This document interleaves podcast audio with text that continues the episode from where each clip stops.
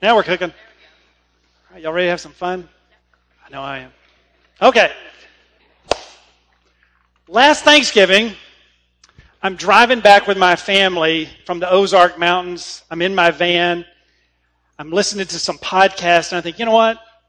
I'm going to listen to a TED Talk podcast. So I'm scrolling, not texting and driving, just happening to scroll. My smoking hot wife's over here next to me, and my sweet daughters are in the back. They're chilling. And so I'm looking here, and I'm looking at the TED Talks, and I see one entitled To the Edge, and it's about modern day adventurers who have taken physical and mental capacity to the very edge of what otherwise, you know, people can endure. And I think, oh yeah, I am so that. I mean, I am the kind of to the edge kind of guy. In fact, we've just been vacationing on the edge in Branson. Show them that picture.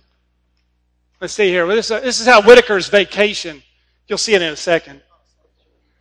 Yeah, what's this? This is, I mean, I am so about being on the edge that even vacationing in Branson for the holidays is how, is how we, uh, we live life on the edge. This is supposed to be funny. Okay. So, analog RB. Okay, anyway.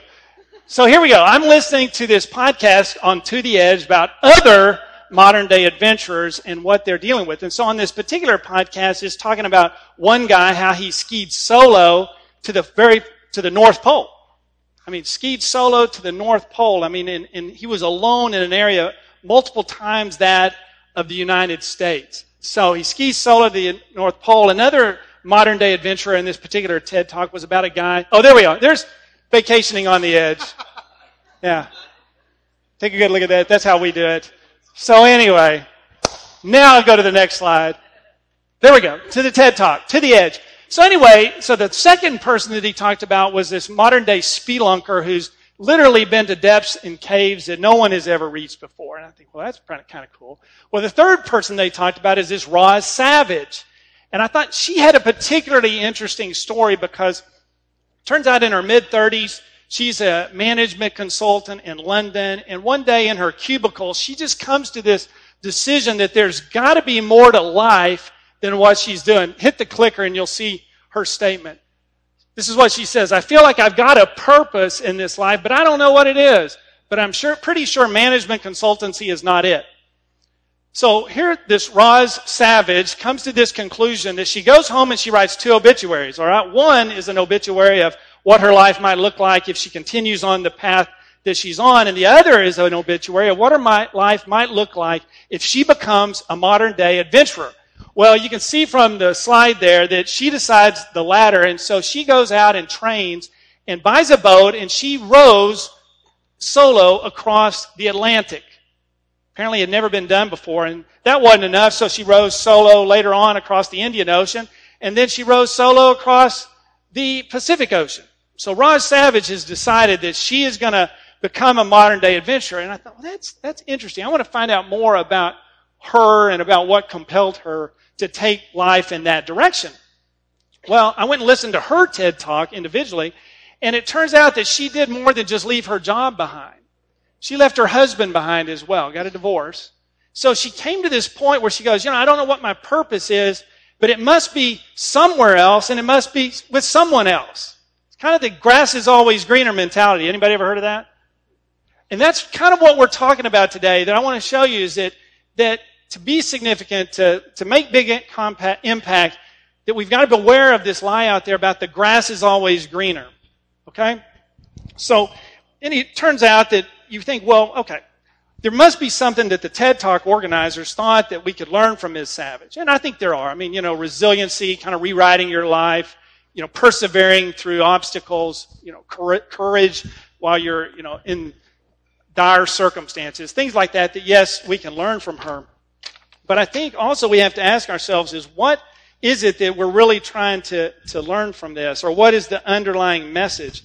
So here she is. She's searching for a purpose. In other words, kind of whatever she's doing, but it's also, it's not just what she's doing, it's who she's living life with.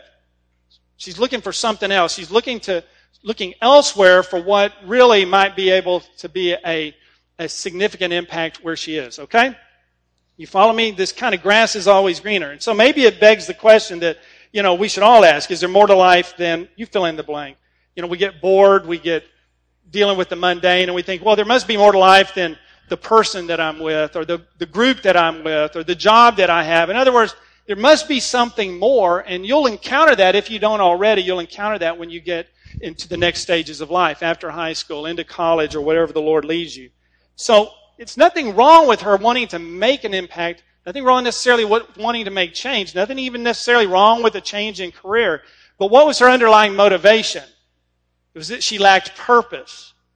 That was her underlying motivation. So if we're looking to make change, we need to analyze what's our underlying motivation as well. So there's nothing wrong with wanting to be significant, wanting to do exciting things, wanting to make impact on a bigger scale. But in, I'm going to read this. Instead of us leaving people in places to find significance, purpose, and adventure, we should find significance, purpose, and adventure where we are and with the people that God has already connected us with. You follow me on that? Okay, shake your head. Yeah, okay, good. Okay. So let's move on to the next slide. So this leads us to Colossians. I love the book of Colossians because Paul is writing to a church that he didn't find, found. A guy named Epaphras found, founded the church of Colossians. And so it's a great story about, he starts off with the supremacy of Christ, and then you get to chapter 3, and he's really telling you about how to maybe look at, at living, how to live out this faith that we profess. So I want you to read this with me. This is Colossians 17 and then 23 through 24. So let's read this together. And whatever you do in word or deed, do everything in the name of the Lord Jesus, giving thanks to God the Father through him. Whatever you do, Work at it with all your heart as working for the Lord, not for human masters, since you know that you will receive an inheritance from the Lord as a reward. It is the Lord Christ you are serving. All right, that's that's what we're studying this morning. That's that's what we want to own as we as we tackle what we're looking at. So, go to the next slide. So whatever, okay, whatever. I mean, that's a word we know. We know it's used to emphasize a lack of restriction in referring to anything or an amount, no matter what. Do whatever you like. So we have to ask ourselves, is whatever a limiting word or a, a liberating word? What do you think? Does it limit us or does it liberate us? Liberates us. Yeah. Whatever is whatever. I mean, that, that covers just about everything. So what are some examples of some whatevers in our life? Because what we're after today is how to integrate this faith that we have into those whatevers that we have. So let's, let's just drill down on high school. What are some whatevers that you have? What are some activities that you are involved in that, that may be a, a, a potential of whatever you do, do in the name of Jesus? Big one is, starts with an S, has a C. School. Yeah, sports. What are some other things?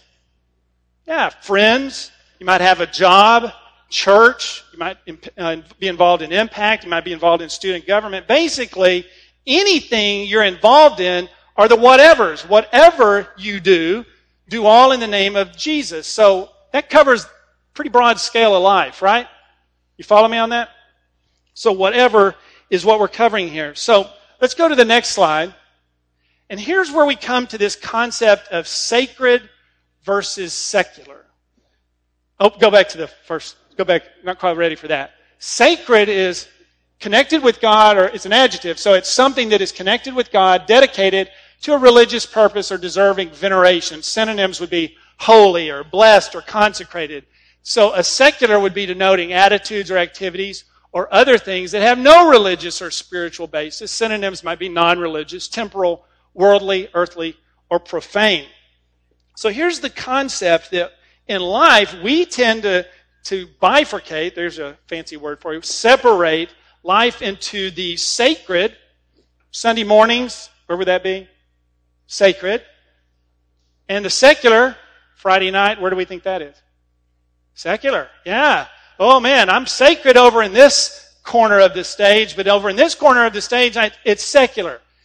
Over in this corner of the stage, the sacred is what God is really concerned with. I mean, this is the stuff God's all about. So when I'm in the, when I'm at church or when I'm doing churchy type stuff, that's what God is concerned with because that's sacred. That's the religious type of stuff. But when I'm involved in secular things, things that otherwise are divided, uh, defined as secular, the school, the sports, the, the government, the Friday night activities, lunch with people, well, hey, that's secular stuff. Well, That's, that's stuff God's not particularly interested in, right? Does anybody else think that way? Whether you agree with that or not, that's what the world is going to tell you is that, hey, they're secular and they're sacred. God's only really concerned about the sacred. So when you're involved in what would otherwise be defined as secular activities, God's not really on board with that, so you can just, you can just kind of do your own thing. Now let's go to this slide and listen to what this gentleman has to say. Oh. May have to. He talks like English. I'll read.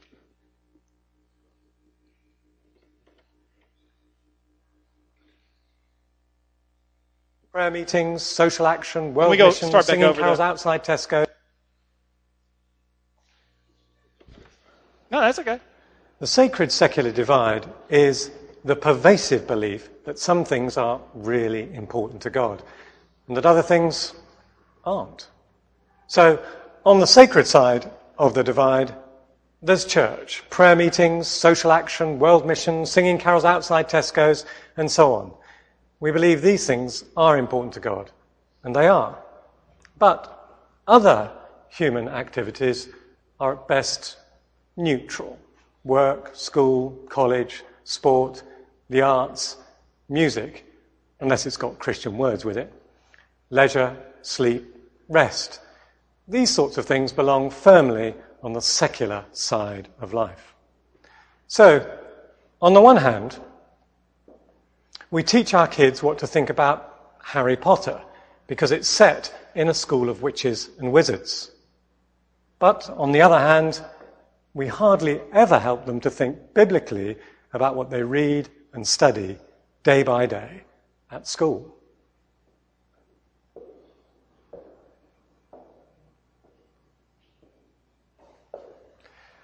Of course, if you ask any Christian, do you think all of your life matters to God?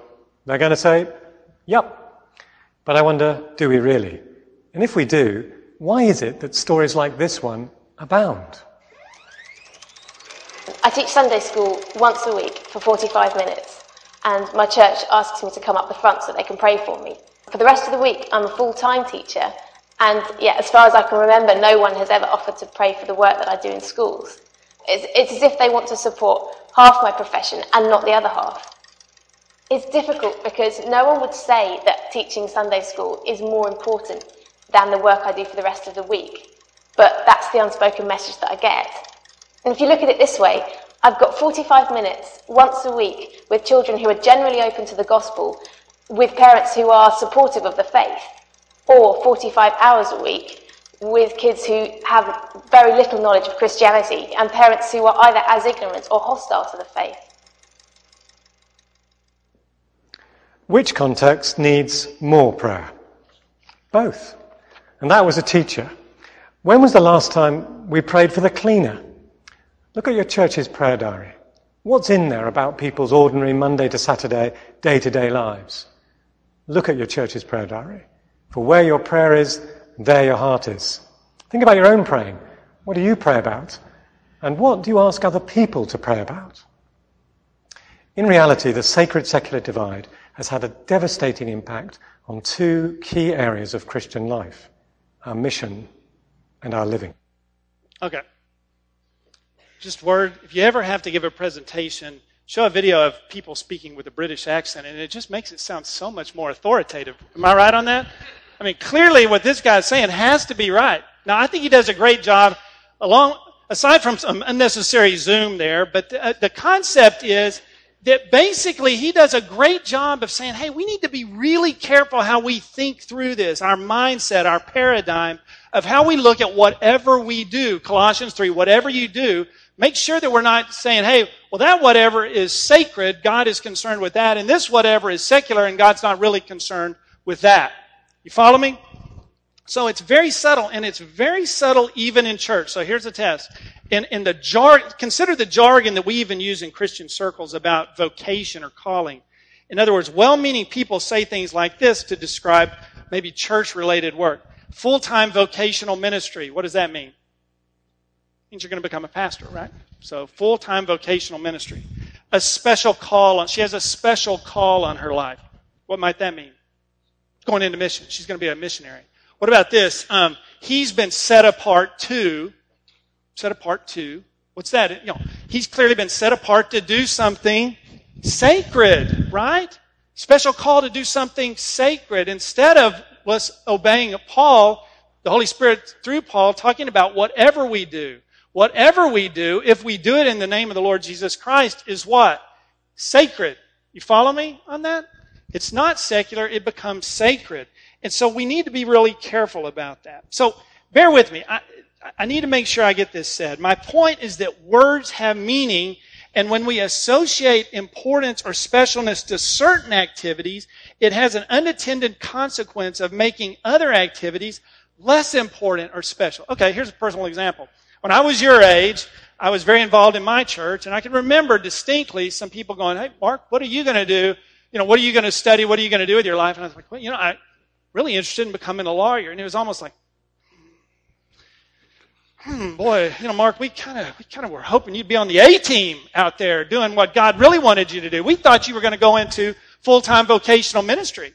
I mean, that happened. And I really, I still remember that going, well, gosh, I guess, uh, you know, I guess, you know, just this kind of, indicator that what I had, was feeling a call to for vocation must not have been as special as if I had done something else. Now, quick aside, I am not saying what, you know, pastors and people that do, that is absolutely special. I'm not trying to uh, delineate or, or de- de-importantize, that's not a word, but I just made it up, make it less important than, than anything else. What I'm trying to do is elevate everything we do to the point where if we're doing it for God, it's important. It's important to Him. So as you, in the stage of life that you're at, where you're going, you know, I mean, some of you are making very important decisions. What are you going to study? What are you going to do? What are you going to be involved with? Who are you going to marry? All of those things.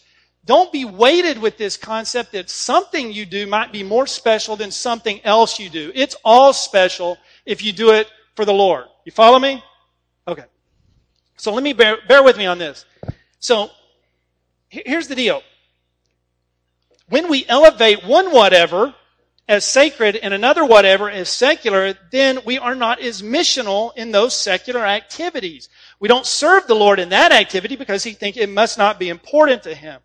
When we elevate one thing, we devalue another. When we decide one thing is missions, for instance, the other thing is not missions. Missions means serving Jesus somewhere else to some other people instead of serving Jesus with where I am with the people that I'm currently being connected with. When we associate our activities or jobs with secular words and not sacred words, then we are not missional in the activity that we spend the majority of our days doing. The effect is that we have bifurcated our lives into stuff done for God that is important to God and stuff not done for God because He really doesn't care about it. It's as if God's waiting around for you to get out of school going, hey, when's Austin going to get done with school? Because we got to get to ministering. Sorry, I picked on Austin. But we have that attitude. Well, I'm at school. That's secular. I can't be about what God's doing. He's waiting for me to get off school or to get off my job so that we can go about doing some ministry. All right? So think about this. We should elevate all, all activities done in the name of Jesus, that people do so that in order that we are co-laborers with Jesus in his work of redemption. An illustration would be so that I'm as missional on a Tuesday morning when I go to work or school as I would be when I'm going on a short-term trip to Ethiopia to do missions. Either one, I'm missional because I'm doing it in the name of Jesus. So I'm as missional when I go to lunch or when I play soccer when I do something else as I am when I go to impact training. Impact training, oh, that's got to be secular. I mean, that's got to be sacred. Well, let me ask you this. If you do it without Jesus, is it sacred or secular? Yeah. Need to think about that. I mean, you need to make sure that what you are doing, whether it's impact or otherwise, you're doing it in the name of Jesus. I mean, if we owned these Colossians 3 verses, everything would be missional. Everything would be sacred because we'd be doing it, you know, co-laboring with God. Okay. Yeah, Second Chronicles says, the eyes of the Lord are searching to and fro, looking for people whose hearts are fully devoted to Him. So God, He is there. He is in your school and He's looking for people. Who's devoted to me?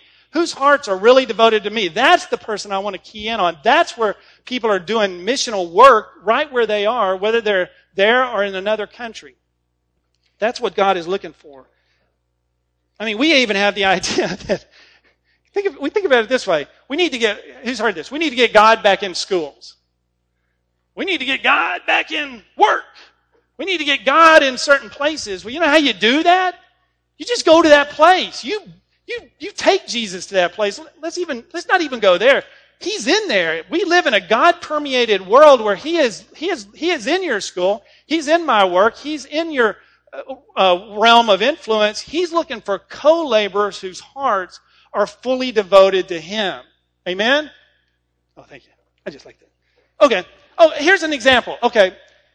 I, am a lawyer. I do business and estate planning work.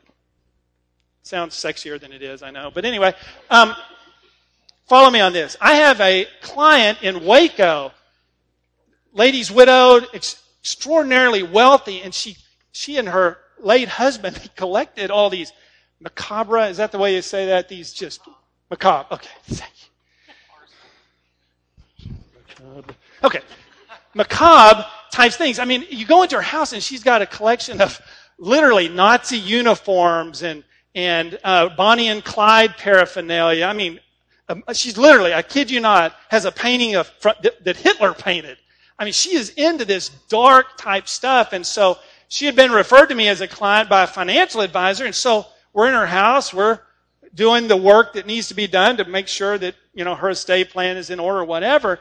And she just goes off on this rant about who and what is wrong with America. I mean, very colorfully goes off on this rant. And the, the financial advisor is also a Christian we're texting each other after the meeting going, boy, she really needs Jesus. Well, yeah, she absolutely needs Jesus. How's she going to get Jesus? Where's it going to come from? Is she going to, is she going to entertain the visit from the local pastor? Not this lady. Mm-mm. Is she going to um, go to Wednesday night prayer service at the you know local Baptist church on the corner? No. I mean, the only places she goes, literally, outside the house is to get her hair done, and then goes back to the house. The only people she lets in her house are her accountant, her lawyer, and her financial advisor. Now, who's going to bring Jesus to her? yeah, I mean, I'm texting this guy. Yeah, she needs Jesus. When God's up there going, yeah, Mark, what you going to do about that? What do you, you know, what am I going to do about that? Now, is that work, does, does that now have the opportunity to be sacred? You bet it does. If I bring Jesus into that, and all of a sudden, whatever we do, including those types of things, are done for the name of the Lord Jesus Christ, and we're serving Him. Okay? Okay. Here we go. Next slide. No, go back. I've been. People. Okay. This is where you're just going to think I'm genius. People, prayer, and provision okay, if we're to do whatever we're to do in the name of the Lord Jesus Christ, do everything in the name of the Lord Jesus Christ. And then verse 23, work at it with all your heart as working for the Lord, is the Lord Jesus Christ you're serving. Well, then here's some ways that we might can integrate our faith into this aspect. One is people. Okay. God loves people. Write that down. God loves people. Yeah, okay. I know you're going, okay, Mark, that is, that is clearly the most obvious thing I have heard all week. God loves people. For God so loved the world that he gave his only begotten son. God the creator loves his creation. God loves people. Here's the problem with that. It's become so familiar that it's unfamiliar. Do we really live out life in a fashion that God loves people? The people you're connected with, the people at your table, the people that you are marginalizing at school. God loves those people. He died for those people. And so whatever you do, you are doing it for people. Say this with me. People are important to God. Yeah, I mean, it is so obvious that it's become non-obvious. It's so familiar, it's become unfamiliar that we need to fall in love with people. I need to. I'm telling you. Are people just a utility for you? I mean, you know, I mean, I'm telling you, they're just a means to an end. They're just a necessary irritant for what I've got to do. I need, you know, I'm, I'm trying to get elected for this. I got to go shake a few hands. I got to get elected. I got to, I want to be popular. I want to do this. People are just a necessary irritant to get me where I want to be. That's a very secular attitude. What if instead we looked at people and go, Dear Lord, break my heart for these people. Help me to see them literally the way you see them. Help me to have vision for people that are marginalized, that, are, that need a authentic friend, need a kind word. Help me to be that person to do everything in the name of the Lord Jesus Christ. So people are, are important to God. C.S. Lewis put it this way, the weight in his weight of glory. If you haven't read The Weight of Glory, you need to look that up. That's one of my favorite writings by Lewis. He says, there are no ordinary people. You've never talked to a mere mortal. Nations, cultures, arts, civilizations. These are mortal. It is immortals who we joke with, work with, marry, snub, and exploit. I think C.S. Lewis has it right. And I think there is no greater disconnect that we experience than what you and I do on a daily basis when we profess one thing that, you know, what did Jesus, they asked Jesus, what are the most important commandments? He says what? Love God and then love people. Oh, that's the law and the prophets summed up in those. We profess that real well on Sunday and while we're doing maybe even things like impact, and then the majority of our time is spent not living that way. You know, we spend, we spend our lives living like the stuff is immortal and the people are mortal. They're just stuff. They're just things we have to deal with. Is that that baby back there again? Okay. I thought I got an amen. Okay. People are starving for authenticity. Think about the fruit of the Spirit. Love, joy, peace, love, joy, peace, patience, kindness, goodness, faithfulness, gentleness, and self-control. There you go. Thank you guys. Does any of that occur in a vacuum? Does any of that occur without other people? No. I mean, you cannot, you cannot call yourself a patient person if you're not dealing with people that make you want to feel impatient. So the fruit of the Spirit is born out of dealing with people. All right, how are we doing? Oh, we got to hustle. Prayer. Okay, prayer. You're not intended to do this alone. You need to be praying. Are you praying for that God would give you a missional uh, mentality? That He would give you the ability to, to look for people, to see how you can be the hands, feet, and voice of God with people that you interact throughout the day. You need to be praying about that. You need to start your day in prayer. You need to continue in prayer. You need, I, I really do understand when Paul says we need to live, you know, have, be con, praying continually. Doesn't mean you're holding your hands and on your knees. He just means you need to be in an attitude that, Lord, you got to give me some revelation on how to deal with this situation. Lord, you got to show me how to love this person that's driving me absolutely nuts. You, you cannot do it without prayer. You're not intended to. Philippians 4 6 says, Do not be anxious about anything, but in everything by prayer and supplication with thanksgiving, let your uh, request be made known to God. Provision. Okay, let's let's tweak this a little bit. And so think vocationally for me. Think about work, things things that will be coming your way before you know it. You're making those decisions, what you're going to do, whether you're going to work in the home or outside the home, what type of things you're going to do. Work was not a result of the fall. We, you know, Adam and Eve worked before the fall. You, you follow me on that? The result of the fall was just that it became hard. Well, let's incorporate Jesus into our work and it, it won't be so hard. It'll be exciting. It'll be significant. It'll be an adventure, right? So think about it this way. When we work, it should be with the encouragement that the next portion of our day is going to be spent helping to further the advancement of God's kingdom. Not only by meeting our own needs, that's the provision, but also providing for the needs of those we serve. Philippians 4:19 says, "And my God shall supply all your needs according to his riches and glory in Christ Jesus." You may find yourself in the position of the provider. Okay, that means that you maybe be the, you may be the one someday that you're providing for other people. Are you doing that with dignity? Are you doing that ethically? Are you doing are you are you creating an environment that God is is permeating?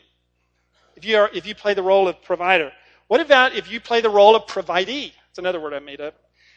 If you're the providee, that means somebody else is providing for you. You're working for them. Are you doing that responsibly? Are you giving them your best? If you had to give an account to God for how you're working, how you're performing, what does that look like? So provision is an important thing to understand as we do whatever we do in the name of Jesus. Okay, now go to the next slide. All right. Here's a concept. Think about this. Performance promotes permission, which enhances your preaching. Okay, let me unpack this real quick and then I know we got to hustle. Performance promotes permission, which enhances your preaching. Now, performance, uh, go ahead and hit that. hit the, okay. Your performance of whatever you do will either enhance or detract from the relationships you develop. Now, I'm not talking about, oh, you got to be the best athlete, you got to be the straight A student. I am not talking about that kind of performance, though you ought to, if we do everything unto Jesus, you ought to want to do your very best. We ought to want to be excellent at what we do. But I'm really talking about here, our performance is the, the nature of what the character, the integrity, you know, how are you doing that activity? How are you performing that activity? Because especially if you're if you're just getting to know people, maybe it's on a team or it's in school, you're developing relationship. In work, certainly, you're developing relationship. You're not going to help develop that relationship if you are not performing your work or that activity in a you know in a substandard way. You just you know you're you're not giving your best. You're just kind of showing up. I mean, whatever it is, you're not performing so that it, it, enhances the relationship you're trying to develop. If I ever hope to show Jesus to this lady in Waco that I'm talking about, if I do a poor job as a lawyer, am I going to get anywhere with her? No, I'm not. I mean, the reason I'm even there is because she's hired me to do a task. I have to perform in order to enhance that relationship. If I don't perform ethically or in good, in a Christ-like manner, I detract from that. I mean, you know, I, I, tell you, a lot of us need to, you know, take the, you know, James Avery rings off.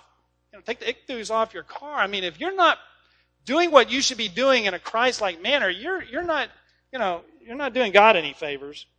Um, so performance.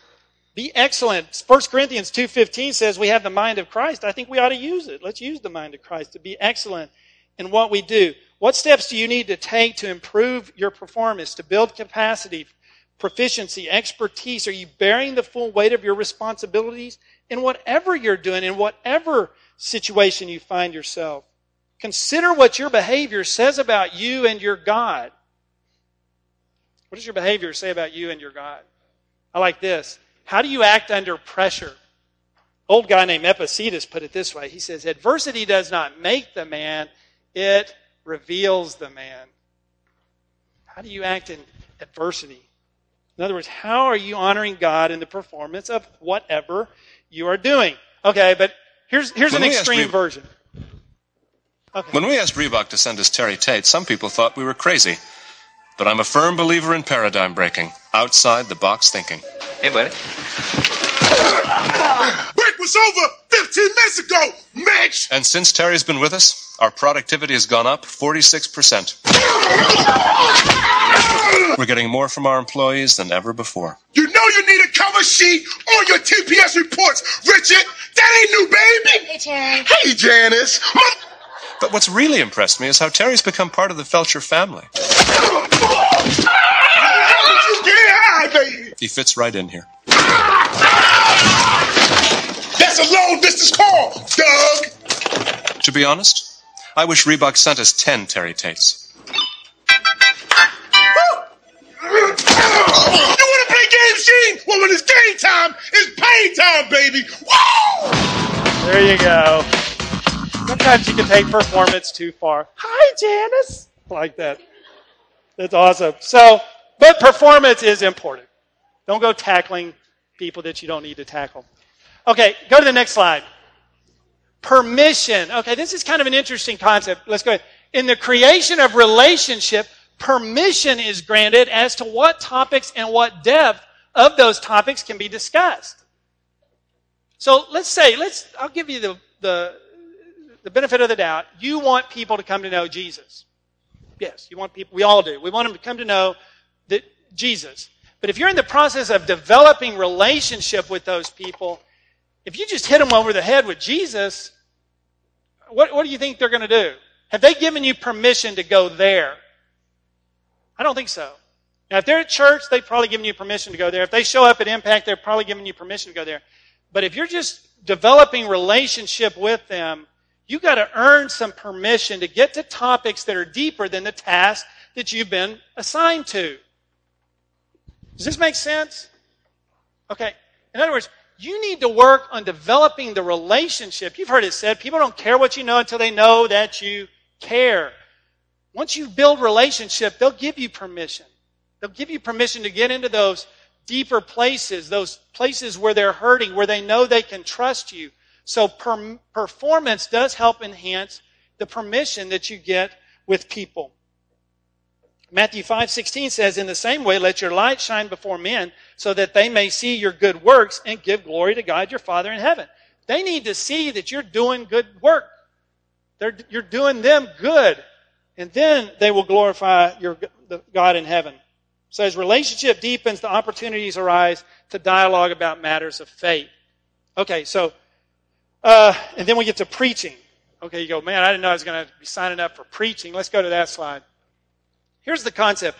When we take the gospel into our whatevers, we are proclaiming the good news of Jesus. Another word for proclaiming is preaching, right?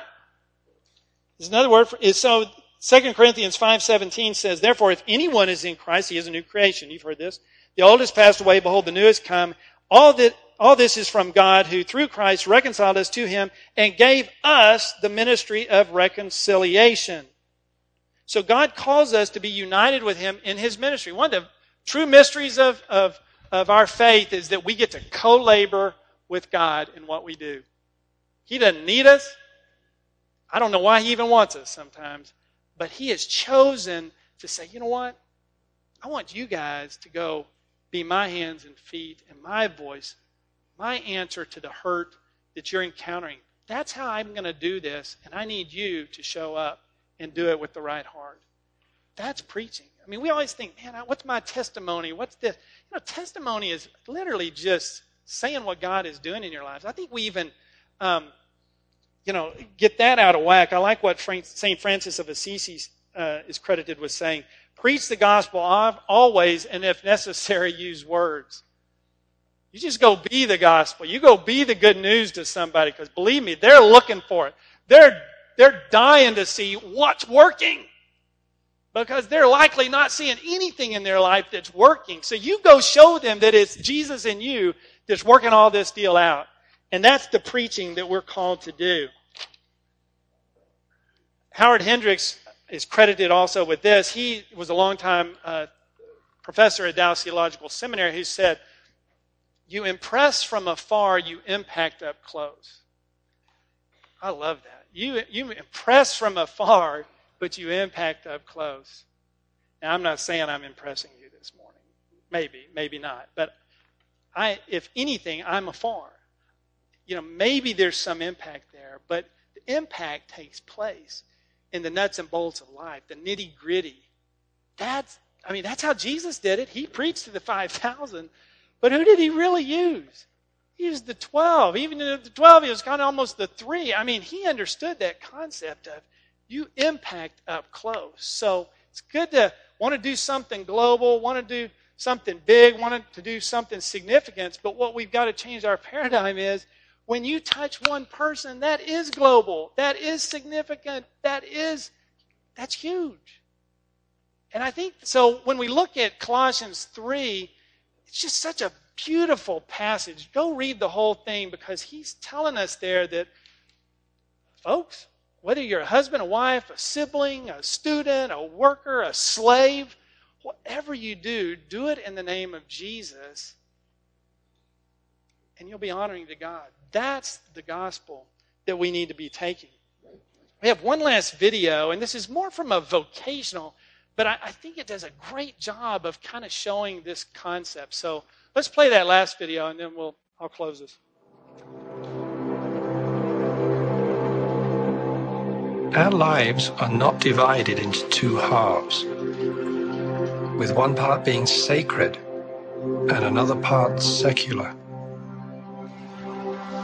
Worship is not reserved only for Sunday morning, but for Monday morning as well. Every time we get out of bed and ready ourselves for the day. Every time we labor at a task, no matter how insignificant it may seem. Every moment is a gift. Every moment belongs to the one who gave us that moment. There is a way that leads a man to flourish. It is freedom.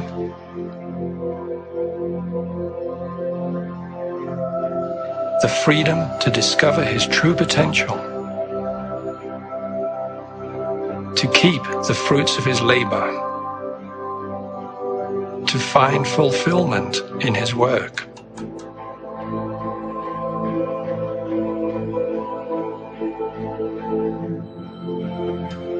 These freedoms are the right of every person because they come woven into the God given dignity of every person. Where they exist, societies and people flourish. Where they are absent, there is only poverty.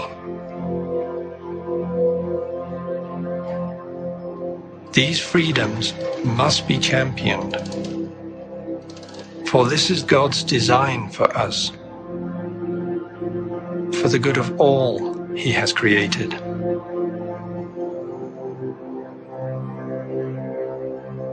God. I think what I like about that is it. How are we set free? I mean, Jesus, He sets us free. I mean, that's how people get set free is through Jesus. And I love that word flourish. Man, you know, are, not only are you seeking Jesus so that your life, you're flourishing, doesn't mean you don't have your ups and downs, but are you being His, are you being salt and light in a world so that you help other people flourish, other people thrive? Because they are looking you know, for what works, for what's authentic, and for the love that comes only from God through you. So you've got some discussion questions there. Let me close this in a word, and we may or may not have time for this. Dear Lord, thank you for all you have given us. Thank you that whatever we do for you brings you into, you know, the lives of not only ourselves, but of people that we touch. Did you honor us? That you allow us to be your hands and feet to other people? And Lord, we love you and we dedicate our lives to you, and in your name we pray. Amen. Thank you so much. Let's give it up for Mr. Mark Whitaker. I appreciate you speaking to us today. Great job as always. Okay, so real quick, guys. Uh, you guys have five questions. I'd pick like two or three to have discussion in your in your groups. Um, if senior upperclassmen guys can stay in here because the Outback Theater Room is out of commission for the moment for a meeting just after this, go ahead and head down this hallway, find the room that uh, has your grade and gender on it, and go to your breakouts. Upperclassmen, guys, stay here in the main room for your discussion. And if there's any leaders that are missing discussion sheets, there's up here on the stage.